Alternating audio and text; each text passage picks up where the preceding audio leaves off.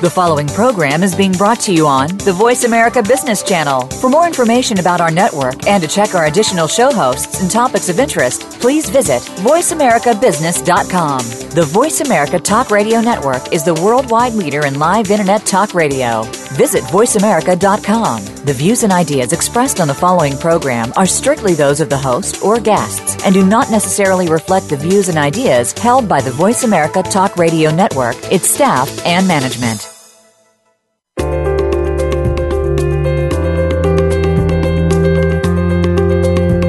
What are the most successful change leaders of today doing to deliver great results? Welcome to Inside Transformational Leadership with your host, Kate Ebner. Our program is produced by the Institute for Transformational Leadership at Georgetown University. We'll explore the inner game of transformational leadership, sharing insights from renowned leaders and faculty from our world class leadership and coaching programs. Now, from Georgetown University, here is Kate Ebner. Good morning, everyone.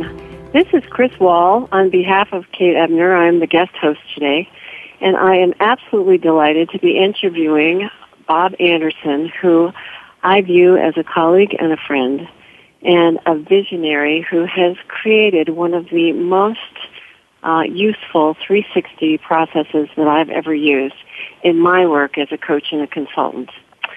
So he is the author of the Leadership Circle 360 process.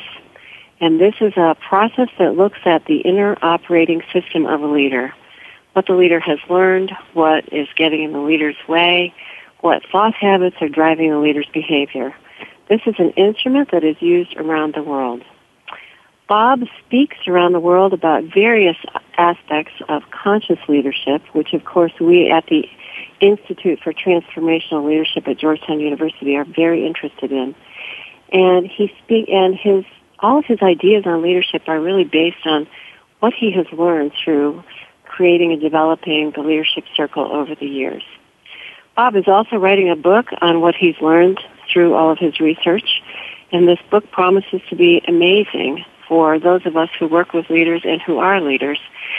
Um, because it's going to look at what is required from leaders today and what kind of consciousness is required to be the leader in a world that is as complex as ours is today.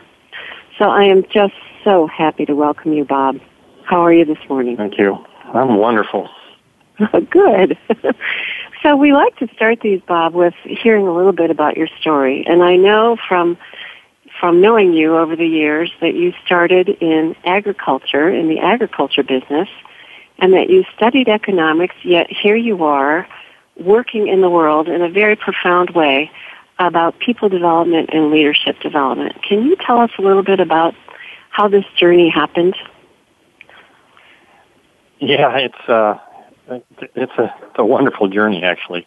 My dad mm. was an engineer, mm-hmm. and um, one of his ways of being in relationship with us was to create pretty complex work projects. So we had a steel fabrication shop in the basement, um, fully equipped, and I grew up learning to draw and read blueprints and build things. So I was fascinated by engineering, and I thought that's what I was going to do. And then I, mm-hmm. I made a retreat in high school, and uh, I just, it just, uh, comp- people began to completely galvanize me. So I spent my college years, you said I ended up majoring in economics, but I spent all of my extracurricular time in some form of learning about personal and spiritual development and working with people. And, uh, would spend my summers down in Kentucky on what was called the time a people farm, where young men would come for a week, and it was just incredible transformation when it happened. So, you know, I, I end the whole summer like that, and a week later, I'm back in economics, and I'm going, what does economics and finance and, and statistics uh, and accounting have to do with all of how I just spent my summer? And some voice mm-hmm. in me said, stay the course. Mm-hmm. It will make sense. And um, I even went on to take extra courses in statistics, advanced statistics and econometrics and computer science programming and stuff like that. And of course, looking back now, as Steve Jobs said, mm-hmm. all the dots connect. Mm-hmm. When you look back, they don't connect going forward. Looking back, no, it's it's uh, uncanny actually that I was um, putting all that together somehow, or something yeah. in me knew, you know, what I wanted to be up to in my life, and I didn't consciously know that. No. So I did. I started my career in uh, my, my family's agribusiness, and my I ran the plant that makes hog food and dog food. So that's how mm-hmm. I started my career. Hog and food and dog food. hog food and dog food. This is where I started my career. Yeah. And one night in the middle of the night, plant was down. Long story short, I was inside a rail car trying to get the plant back online. It was needed needed some ingredients and stuff, and I'm cleaning it out. And all of a sudden, I just I was done. I propped my feet up inside this rail car, and out of my mouth, out loud, unrehearsed, came in a very authoritative voice, I'm not becoming who I am. Ooh. And it hit me like a ton of bricks. I knew it was true the moment it came out my mouth. And uh, it started a discernment process that, long story, ended up in a master's program in organization development, took a job in healthcare, uh, was not very long after that promoted to the director of organization leadership development in this healthcare institution. And when that happened, I asked for cut and pay. Um, mm. And the purpose for the cut was to put that money in my travel budget so that I could learn from the best in the field. And that was the time, this was mid 80s, when I got connected with Peter Block, Block Petrella Weisbord, Charlie Kiefer, Peter Senge, Robert Fritz, Clay Lafferty at Human Synergistics, and I was soaking up some of the premier frameworks, models, research that were going on at that time in the field. And I was fascinated by it all, and I was mm-hmm. Confused by it all. In other words, I would describe it now as a random collection of really great stuff. So the field is largely fragmented and unintegrated. Mm-hmm. And yet I could sense that there was a larger integration here. What Peter was talking about when he talked about caution, political scripts, tied together with Fritz was saying about reactive orientation, mm-hmm. tied together with what Clay Lafferty was saying about unconstructive beliefs and assumptions that and so I started to knit. I started to do what I learned in the basement, which is how to put blueprints together and make things work together, you know. And mm-hmm. uh, and I had a love of models from my economics days, and so I started building integrative frameworks for all that I was learning. And um, I, uh, that went on for years. I spent about How 15 many? years doing that. 15 years, wow. 15 uh-huh. years of this sort of knitting together, piecing together, figuring out how yep. all of these theories could be integrated. Yep, and it all came together when I got into Bob Kegan's work on stages of development. And that reframed for me everything. And we can talk about we can talk about that if we want to go there, but it was the biggest and most important framework I'd come across in all my years. And the, when it when I when it when I got deeply into his work and the other and the other developmental frameworks, I began to realize that the whole model uh, reconfigured itself into what is now the model that underlies the leadership circle. And it was after that that I set about to create uh, an assessment that could work at the level of depth that we were already working with with our clients, but didn't have any way to measure and provide feedback from within a much more integrated framework and at the level of depth at which I wanted to work with leaders. Wow. And so we built the leadership circle and surprise, I'm as surprised as anybody that has grown into a worldwide business and is used now all over the world. Yeah. So, oh, Bob, thank you for that story. I had no idea um, about your 15 year journey of mm-hmm. learning and putting things together. Uh, it's probably one of the reasons I like the Leadership Circle so much is that I see so many of the theories at work in it. Uh, yeah. For those people in the audience who don't know what the Leadership Circle is, can you give a brief sense of what it actually measures? Well, if you're familiar with a 360 feedback assessment, provides feedback to leaders mm-hmm. from right. bosses, peers, directs, and so on. And at one level, it measures the kind of key competencies that all the good 360 assessments measure. There's, if you look at them, there's uh, surprising overlap really in terms of the, the dimensions that they're measuring because the field mm-hmm. has really sifted and sorted and said, these are the eh, 15 to 20 key competencies that really make a difference uh, and differentiate leaders uh, from effective from ineffective. And so um, it measures that, but it also measures the kind of um, behaviors that we run that are less effective when they're strong, and the beliefs and assumptions, the thinking that underlies that.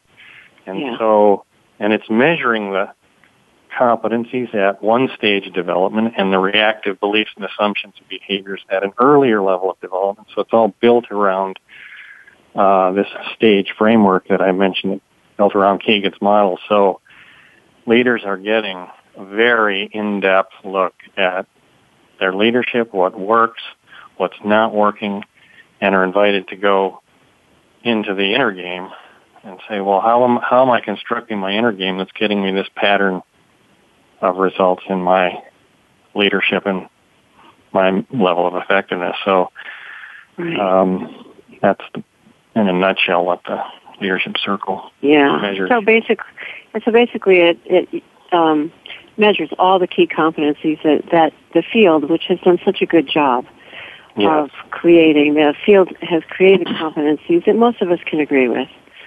And yeah, if you look at Zenger's research in, in Extraordinary Leaders, he's, he did a thorough research of the competency literature in that book, and said there's only a there's only a 16 key competencies.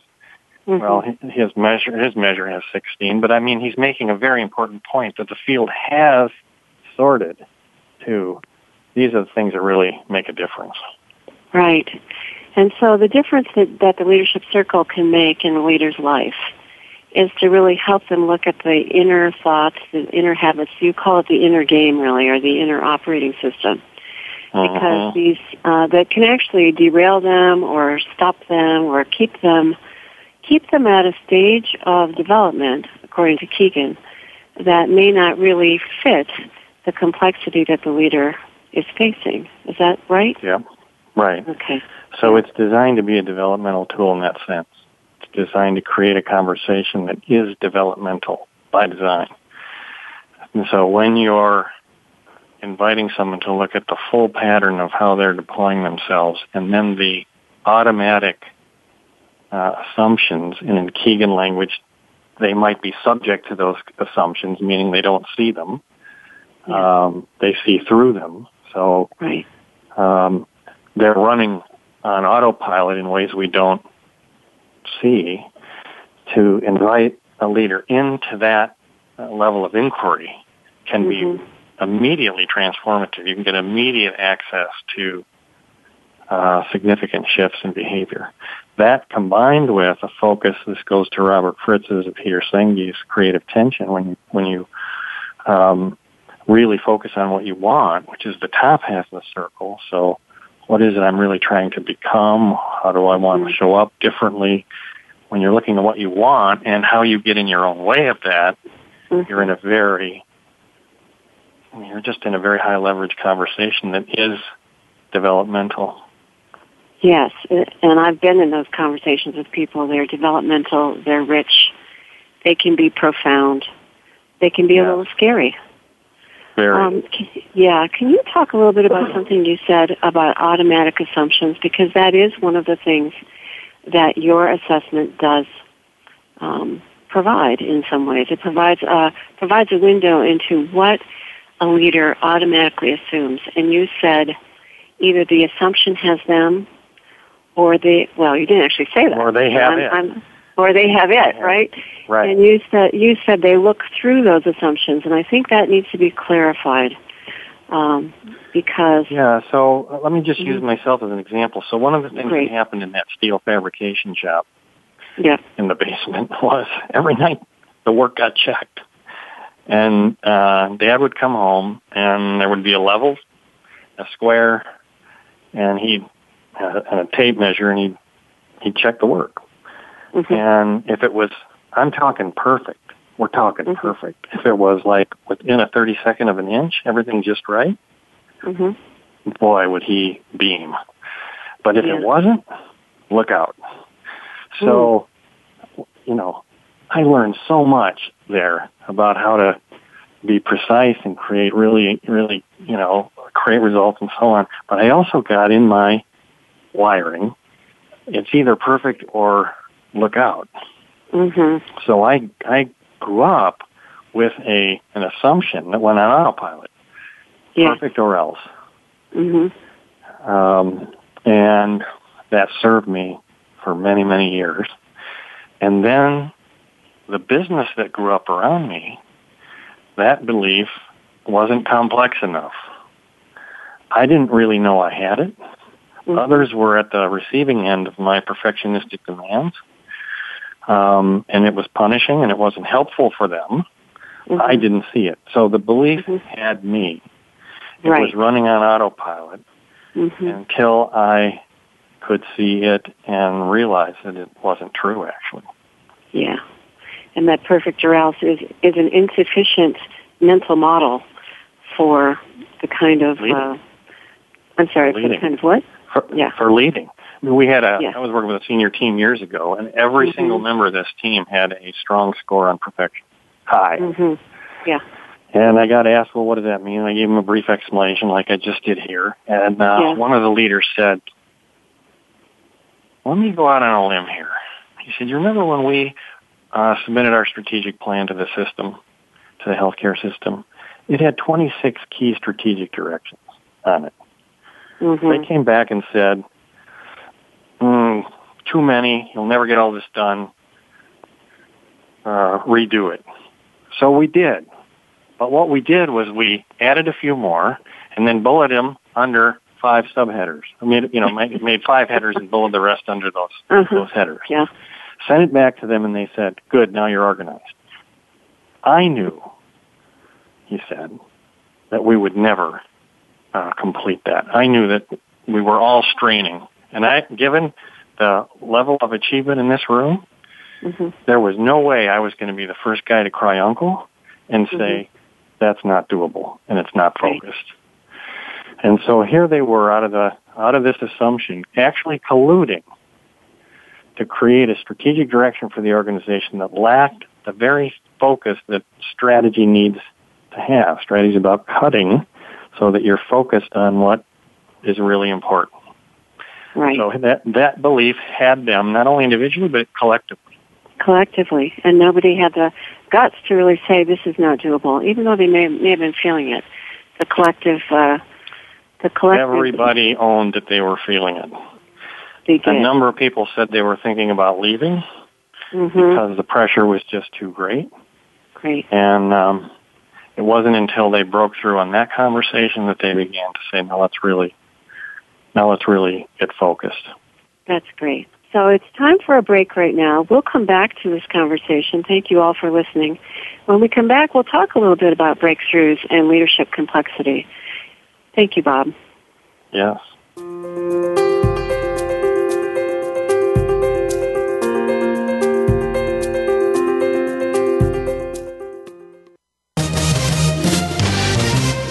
Stocks, bonds, investment opportunities, financial news, and talk. We can help. Call us now toll free 866 472 5790. 866 472 5790. Voice America Business Network. Founded in 2012, the Institute for Transformational Leadership, ITL, is an international center for inquiry experiential education, and research about leadership in the 21st century. Our mission is to develop worldwide communities of transformational leaders and leadership coaches who are dedicated to engaging and providing the leadership needed for a more sustainable and compassionate future.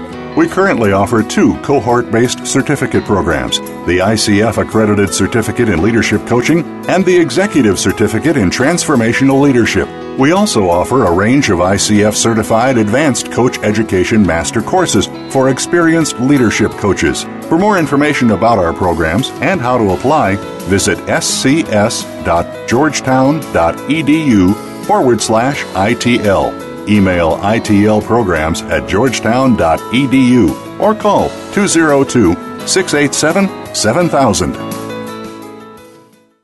Have you become a member yet? Sign up now to become a member of Voice America. It's always free and easy. Plus, you get to take advantage of some great member benefits. Get unlimited access to millions of hours of on demand content across all of our channels. Keep track of your favorite episodes, shows, and hosts in your own customizable library. Find out what shows you might be interested in based on your favorites. Plus, you get insider access with our newsletter. Membership gives you more. Sign up at voiceamerica.com and click register at the top right.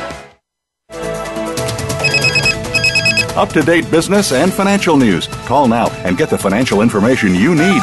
866 472 5790. 866 472 5790. The experts are here.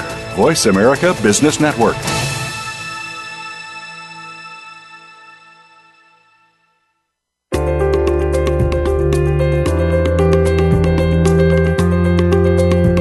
You are listening to Inside Transformational Leadership produced by Georgetown University's Institute for Transformational Leadership.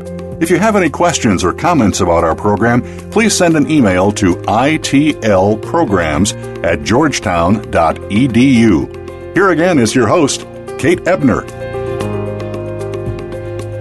Hi there, this is Chris Wall with the Institute, Institute for Transformational Leadership at Georgetown University. We're in a wonderful conversation with Bob Anderson, who is the creator of the Leadership Circle profile. He's a writer, he's a visionary, and he's a really conscious man and leader who has beautiful ideas about the complexities that leaders face today. We've been talking about his profile, which I think is one of the most powerful 360 assessments out there. And we just finished the conversation about automatic assumptions and how those can really grab hold of a leader's mindset and how the leadership circle actually helps people see those mindsets and move through them. And so the moving through to a different mindset is really what can help a leader uh, get out of what Bob on his assessment calls the reactive mode and into what he would call the more creative mode. And in the creative mode, the leader is no longer hamstrung by ideas that are really probably pretty old ideas, like Bob's example of, I need to be perfect or else. We heard a great story about how perfection got in the way of a strategic planning process. So Bob, here we are. And what mm. I think would be really interesting for our audience is to hear you talk a little bit about the complexities that you're seeing around the world that leaders are facing today. What are some of the things that you're noticing? Yeah, we'll come back. I want, I'll start there, but I want to come back also to um, this whole notion of reactive structure of mind okay. versus creative structure of mind, and reactive not being, in our opinion, complex enough for the complexities of leaders space. Okay, great. So, uh-huh. um, I want to just a couple things. Um, in 2010, IBM did a that they're they do it every two years. And do a study of CEOs and what's top of mind for them, what they're worried about, focused on, what they're trying to do with their organizations. And uh, in 2010, two themes emerged that had never emerged, even made the list in prior studies. Hmm. First was challenge the challenge of escalating complexity. Yeah. And in that study, they mentioned that they were surprised by the vulnerability with which CEOs talked about feeling over their head and wondering whether they had what it takes to lead through that much complexity mm-hmm. and volatility and constant renewal and change and reinventing the organization. And I also, I mean, I have my own experience there of having an organization grow up around me mm-hmm. in the leadership circle that quickly became a global organization. Yeah. And um, spending a lot of time at four in the morning, wide awake. I call it the four o'clock in the morning club. I hate that club. Uh, you're wide, you're wide awake, trying to figure out how to navigate through uh, very complex challenges with lots of key stakeholders and different perspectives and different business models and different stages of development of the businesses that are involved and, and so on. So, um, complexity is escalating by everybody's account. Yeah. And the basic principle here is can we meet the complexities of the challenges with a more complex operating system? In other words, if the if our inner game isn't mature enough, if it isn't as complex or more complex than the challenges we face, we're outmatched. We're over our head. Right. And we, the longer that goes on, because the bar continues to raise, the longer that goes on, the less relevant we become individually to the organization as a leader, but also then collectively to our marketplace. And so the, the what, what we, we call the leadership imperative now is that we evolve the effectiveness and capability of leadership at the pace of escalating complexity at a minimum. In other words, the minimum pace of development needs to keep pace with escalating complexity. And if it doesn't, you fall behind. Yeah. So, this challenge of escalating complexity is something that you're seeing and actually that you've experienced yourself. Um, and t- talk a little bit about that reactive structure of mind and how that doesn't fit with escalating complexity. Is that a place that you feel like yeah, important to go? Well, yeah. Yes, exactly. So mm-hmm. one of the, the example I gave before the break was to try to give one little snippet of where a reactively structured mind mm-hmm. um, wasn't complex enough for the challenge that they were facing. Mm-hmm. So this is just how it works. So reactive, and all our data, all our data supports this. So we have on the leadership circle profile 11 measures of various forms of reactive mind, reactive behavior and assumptions that run them. I mentioned one in perfection. There's 10 others. Right. And if you take the aggregate score of those, all those, and get an average reactive score, and you correlate that against measures of leadership effectiveness. Now, this is feedback scores from others, not self scores. Right. Self scores we find out don't correlate real well. But right. when you when you aggregate feedback scores and you correlate them to measure of leadership effectiveness provided by those feedback providers, it's significantly inverse, meaning it's a negative 0.7 correlation, mm-hmm. roughly. So the stronger our reactive tendencies, the less likely we are to be experienced as an effective leader. Right. And those and that's reactive with about a half a million surveys. Okay, so half a million. Okay. We're around the world. Yes. And the reactive tendencies... Creative, creative is just the opposite, Chris creative, uh, if you take the average creative competency score and correlate it to the same measure of effectiveness, you get a positive correlation of 0.93, which is almost one to one. Yeah. So, um, that, that would be one example of the kind of metrics we now have that suggest that the stage of mind of reactive, out of which about 80% of adults are operating, right. according to Kegan's research and others, um, is just not as effective as it needs to be in order to be a competitive advantage today. Mm-hmm. So if 80% of leaders are at what we would call a reactive mindset, that's uh-huh. what you're saying, right?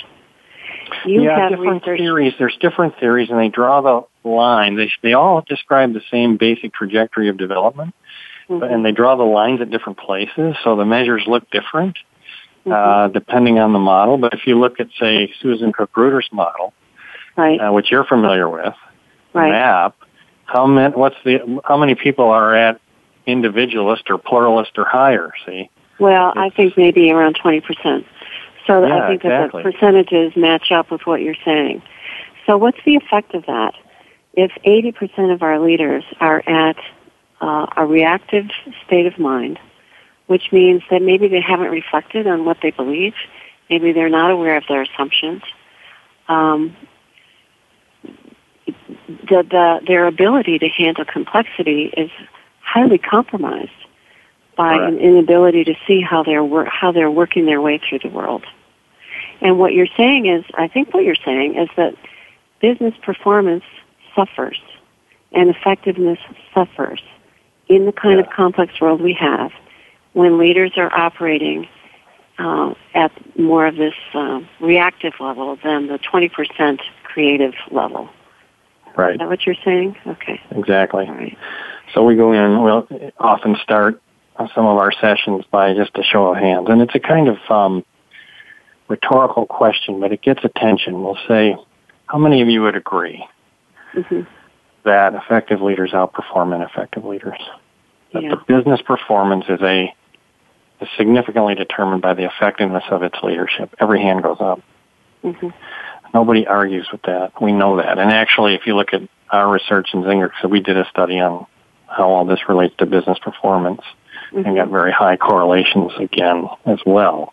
Mm-hmm. So everybody knows that the effectiveness of leadership, both individually, but even more importantly, collectively, is a significant contributor to how the business performs. Right. And we also know that reactive level mind and behavior mm-hmm. is consistently measures ineffective or inverse to effectiveness. So it's just not complex enough yeah. for the pressures and challenges that leaders are facing every day. Mm-hmm. So what this means, um, and you, well, let me just back up a little bit. And so you have research also on organizations where the reactive tendency predominates. And yeah. what you're also saying is that their business effectiveness is uh, compromised by right. the reactive tendencies. Okay. We did a study. We just did a, a, a, I'll go really quickly here, but we did a study where we got measures, me, subjective measures of mm-hmm. how well is this business performing from the managers mm-hmm. Work in them. We correlated that with scores on the 360 feedback. Mm-hmm. In the businesses that were evaluated as highest performing, top 10%, highest performing businesses, the aggregate creative score was at 80%. Mm-hmm. 80% compared to our worldwide norm base. The right. reactive score was at 20 percentile, mm-hmm. being mm-hmm. much lower than our norm base. Mm-hmm. The reverse was, the, almost the exact reverse was true in the underperforming businesses that were rated at bottom 10%. Reactive scores averaged at the 70th percentile, meaning higher than 70% of our norm base. Mm-hmm. And creative scores were at the 30th percentile, quite low. Mm-hmm. So all of it all points toward yes um, the very same conclusion. Yes. And, the, and the, the, there are a couple of conclusions. One is that the operating system of a leader really, really matters for business effectiveness and business performance. That's one conclusion. Yes. yes. Another, yeah, and another conclusion is that there's a there's a leadership imperative um, there's an invitation for leaders to come forward and really learn who they are, work on what, what you call, well, many of us call that inner operating system. Would you agree with that? Absolutely. The, the inner yeah. game runs the outer game. The inner uh, game runs the outer game, and yet, you know, you have clients, I have clients where the outer game is so consuming. Well, it and, is consuming. So yes. Uh, let's just you know, having sat in the chair for a long enough period of time, it is consuming. And mm-hmm. there is a very steep learning curve there. Yes. So if you look at a professional athlete, the amount of time that they spend working on that outer game is considerable. It's no different for a senior executive. And there's a lot uh, of learning and mastery there. So it is a consume, and then of course all the pressures of time and Right. And, uh, and so it's a right. very and we can't we can't just say that you, you need a more mature inner game in order to be effective. You need them both. You need them and both. So, so, you need to know you need to know the domain that you need to be a master in. So whatever correct. your business is, right? Right. And and um, what I see in so many of my clients is that business, all those business imperatives and the learning around the business takes so much time. And there's such a tendency, rightfully so, to want to achieve, mm-hmm. you know, that um, this inner game takes a back seat. Yeah. And what you're saying is that the inner game is just as important as the outer game. Right? Yeah, ignore either to your peril. I mean, it. Uh, it's just as important. It's like, it's like, why does Windows, why does Microsoft keep upgrading Windows? Mm-hmm. Because the operating system, its complexity, its maturity, the more sophisticated it gets, the more you can do, the more you can do with it. So, right. with greater ease, less time, greater creativity, more agility, and so on. So the metaphor is really apt, actually.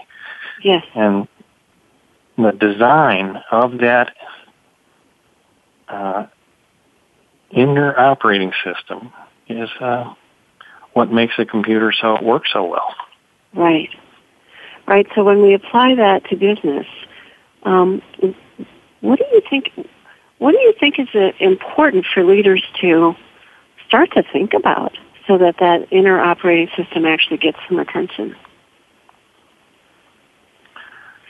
Well, this is our whole argument. So, okay, let's uh, hear your argument. Effectiveness, you know, I mean, it, it is the whole argument. We've been in it and around it. Effectiveness matters.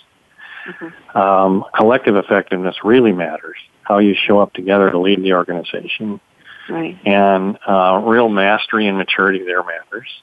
Yeah. Um, and if it's not evolving at the pace of change and escalating complexity, you're falling behind. Right. And so to really get good, you need to work on both games. Right. And um, what I think, here's where I think the field has missed. We separate development work from the business.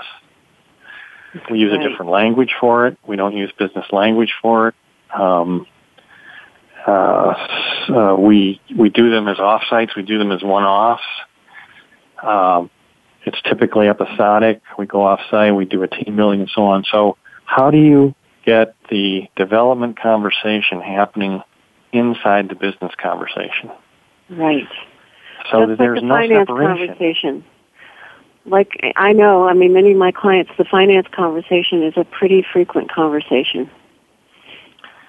Right. Or the so, or the acquisition conversation, or the, you know, right. how are we going to diversify conversation? These are very popular conversations with the clients I'm working with. And very and necessary. So, how do you have the acquisition conversation in a way that's developmental? Right. Because people get reactive. So I was I worked with a client for a year, senior team. When I went in there, I was brought in because the CEO said we've hit a ceiling on sales and revenue. We've not been able to punch through it. And the last time that happened to me, I fired everybody and started over. I think there's a better way. Mm-hmm. and I said, well, I don't know. Let me talk to your people. So I did it. Well, the finance guy was described by half the team as the devil incarnate. Mm-hmm. Literally. This guy mm-hmm. is evil. Mm-hmm. I won't work with him. Can't trust him. And on and on and on and on. There was so much going on in that team. Well, they actually got to a place where they could really have the honest conversations and work it through without taking it all so personally and so on. So mm-hmm. the last day I met with the CFO, he said, Bob, you want to know what's different after a year? We just did an acquisition conversation. Mm-hmm. And as you know, the CEO wants to sell the business. Yeah. And um, so this is a big deal. Two years ago, it would have taken us three to six months and it would have been painful. We did it in three days and it was fun.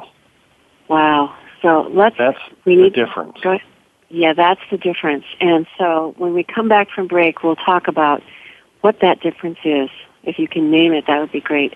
And how actually this kind of leadership uh, can can have an impact on business and on our world. Thank you, Bob. We'll be back.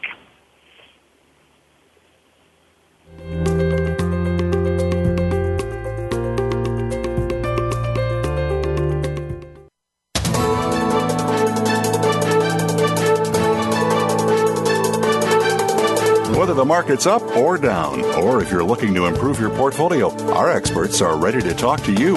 Call now, toll free, 866 472 5790. That's 866 472 5790. Voice America Business Network.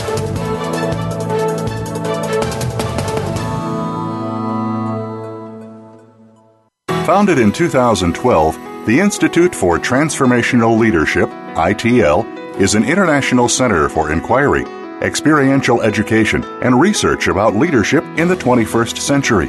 Our mission is to develop worldwide communities of transformational leaders and leadership coaches who are dedicated to engaging and providing the leadership needed for a more sustainable and compassionate future.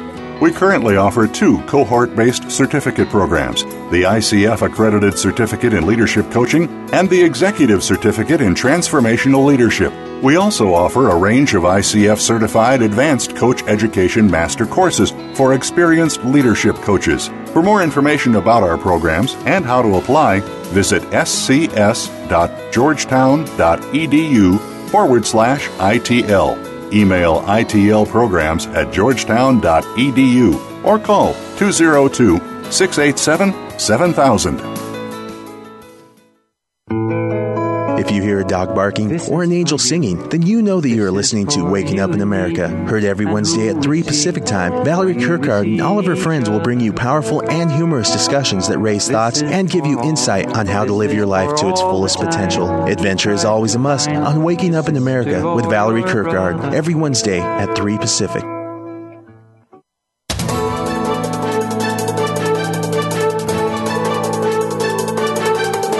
The market's up or down, or if you're looking to improve your portfolio, our experts are ready to talk to you. Call now toll free 866 472 5790. That's 866 472 5790. Voice America Business Network.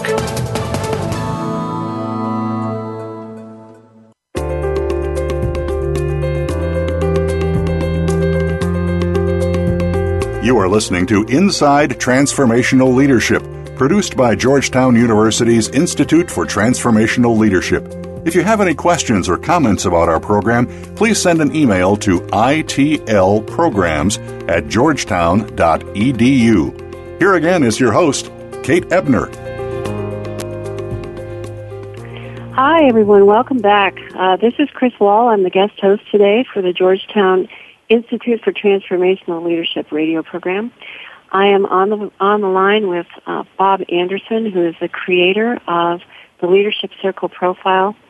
Uh, big thinker, a wonderful human being. So, Bob, you were in the middle of a story. You were t- towards the end of a story about coming into a client system where the client system was stuck, and where the CEO said, boy, these three days with you, Bob, have really made a difference. Can you tell us what the difference was? What did the CEO notice? That was well, different? first of all, it wasn't three days; it was a year's worth of work. So, this is um, I worked with that senior team over the course of an entire year. Mm-hmm. Light touches all the way along, and mm-hmm. um, but one of the things that we really worked with them on was how to have really honest, direct, clean conversations with each other. And um, what what in our parlance we call authentic, courageous conversations. Yeah. Okay. And they really got good at that. They took that on as a developmental challenge for themselves. Mm-hmm. Mm-hmm. And so when I said, you know, we did it in three days, we did an acquisition in three days, it was a hot political conversation. The CFO said to me, he says, you know what? I would a year ago I wouldn't trusted his numbers, and he wouldn't trusted my numbers.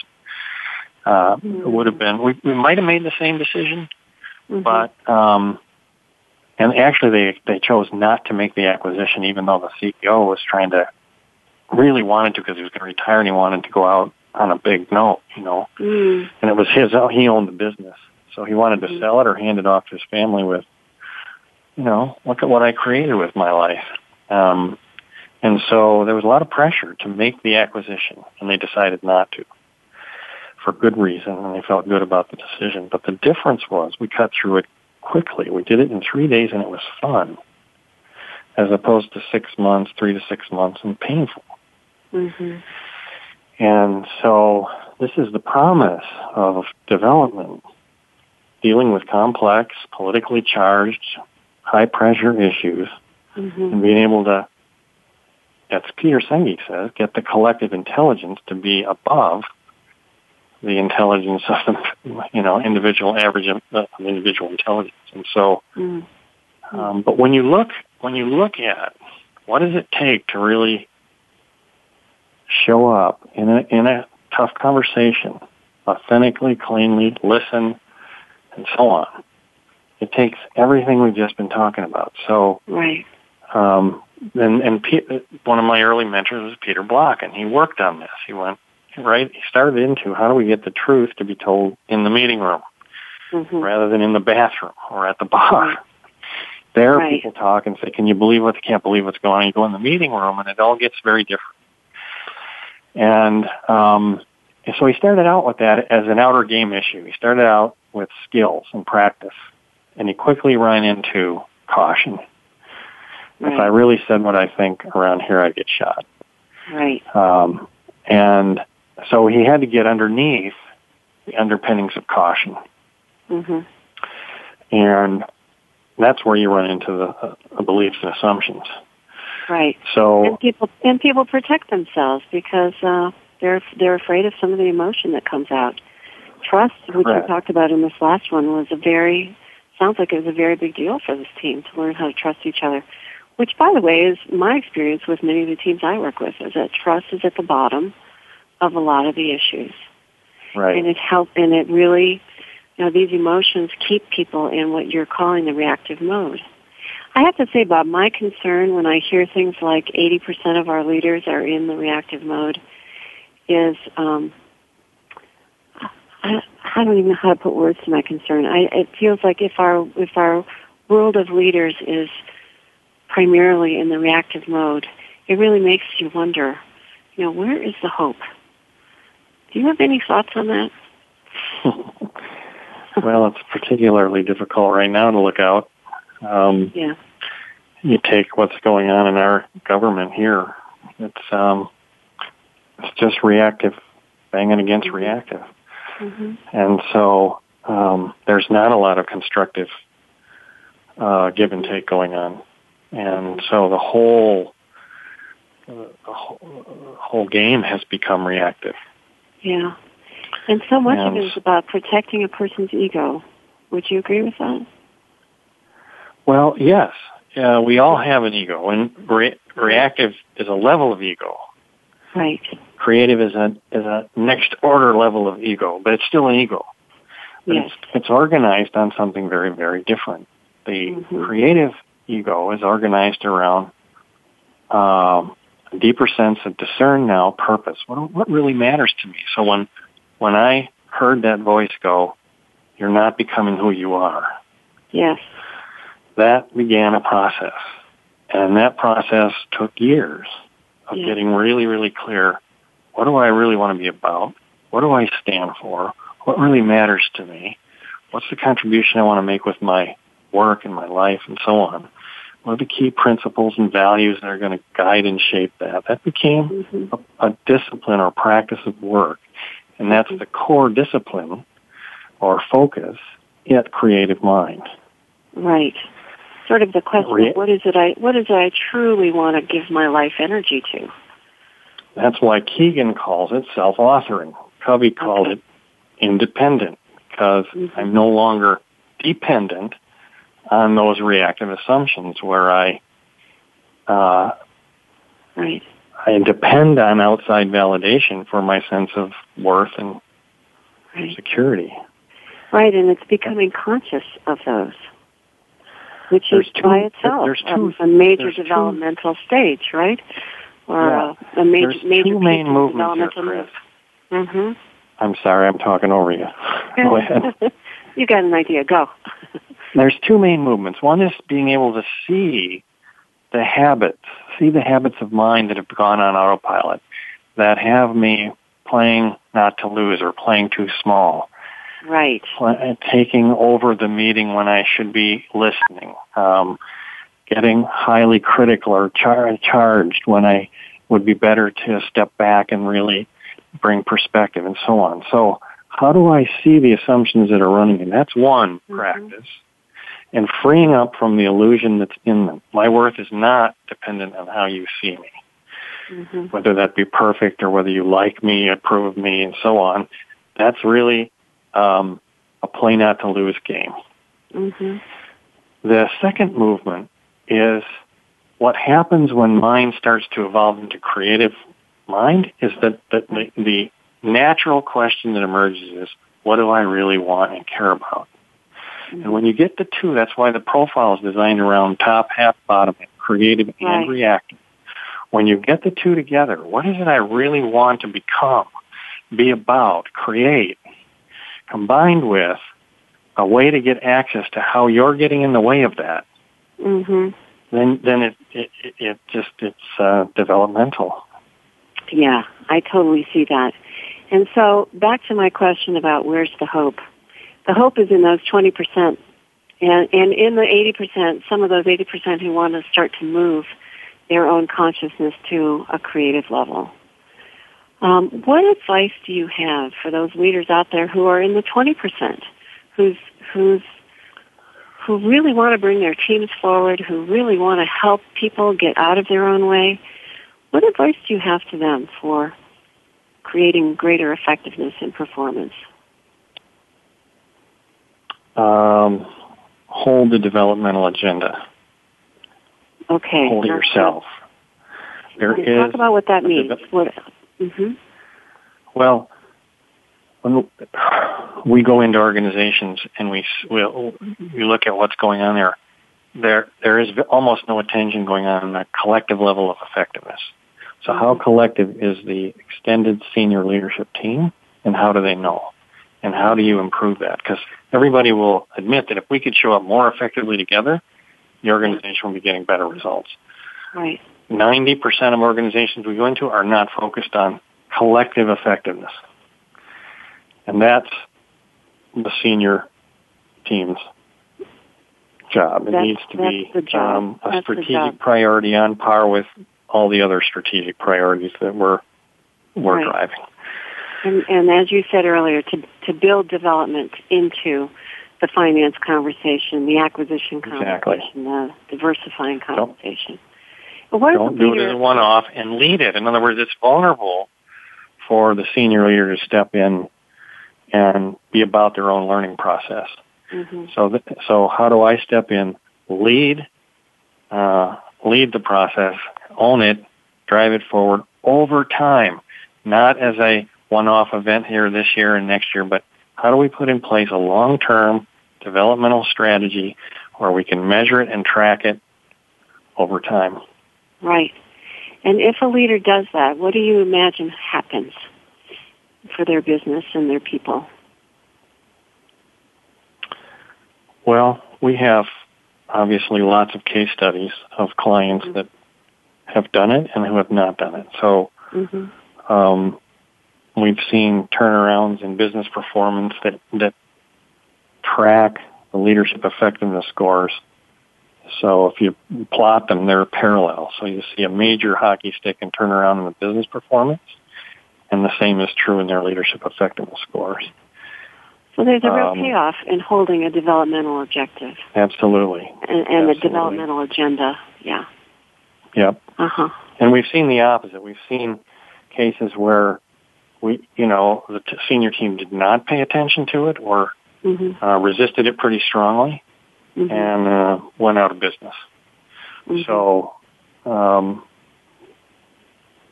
we have a lot of those stories, actually, both mm-hmm, directions. Mm-hmm. And it seems to me that a leader really has to have hope.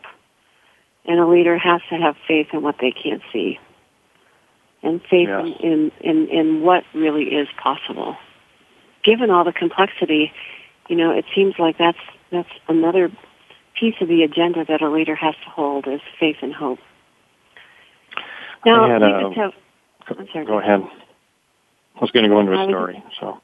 I was I was just going to say we have about a minute or two left, mm-hmm. and I know Bob that um, you you think a lot about consciousness and the next level leader, and I guess I guess what I would ask of you is what are some final thoughts that you have about creating uh, more of a creative or even beyond creative set of leaders that can actually work in our world and take things forward.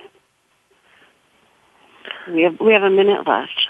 So is there anything yeah, like very helpful actually. I, I think I think we know how to do it. I think mm-hmm. um, uh, with the right tools and the right process, um, we see rapid movement. Mm-hmm. Development itself takes time, but you can get rapid breakthroughs in performance and then development matures within that context. So I'm not pessimistic about what can happen. That's that's great when, when we really focus our attention on it. Mm-hmm. And I think the world is desperate for it. So yeah. what I might say to, to a senior leader listening would be invest in this development agenda we're talking about because it's good for business. But also know that you're evolving the kind of leadership that we need collectively. We need a higher level of leadership on this planet in order to um, create the kind of thriving future that we all would hope for ourselves and for our children. And that's only going to come from a higher order level of consciousness and play than is currently the norm. Right. Thank you, Bob. Wise, wise words. It has been a total pleasure to work with you today. Uh, there's a lot more we could talk about. I thank you so much for sharing your ideas. You're welcome. And your it's research. great to be with you too. Yeah. Thanks very much. Bye now. Okay.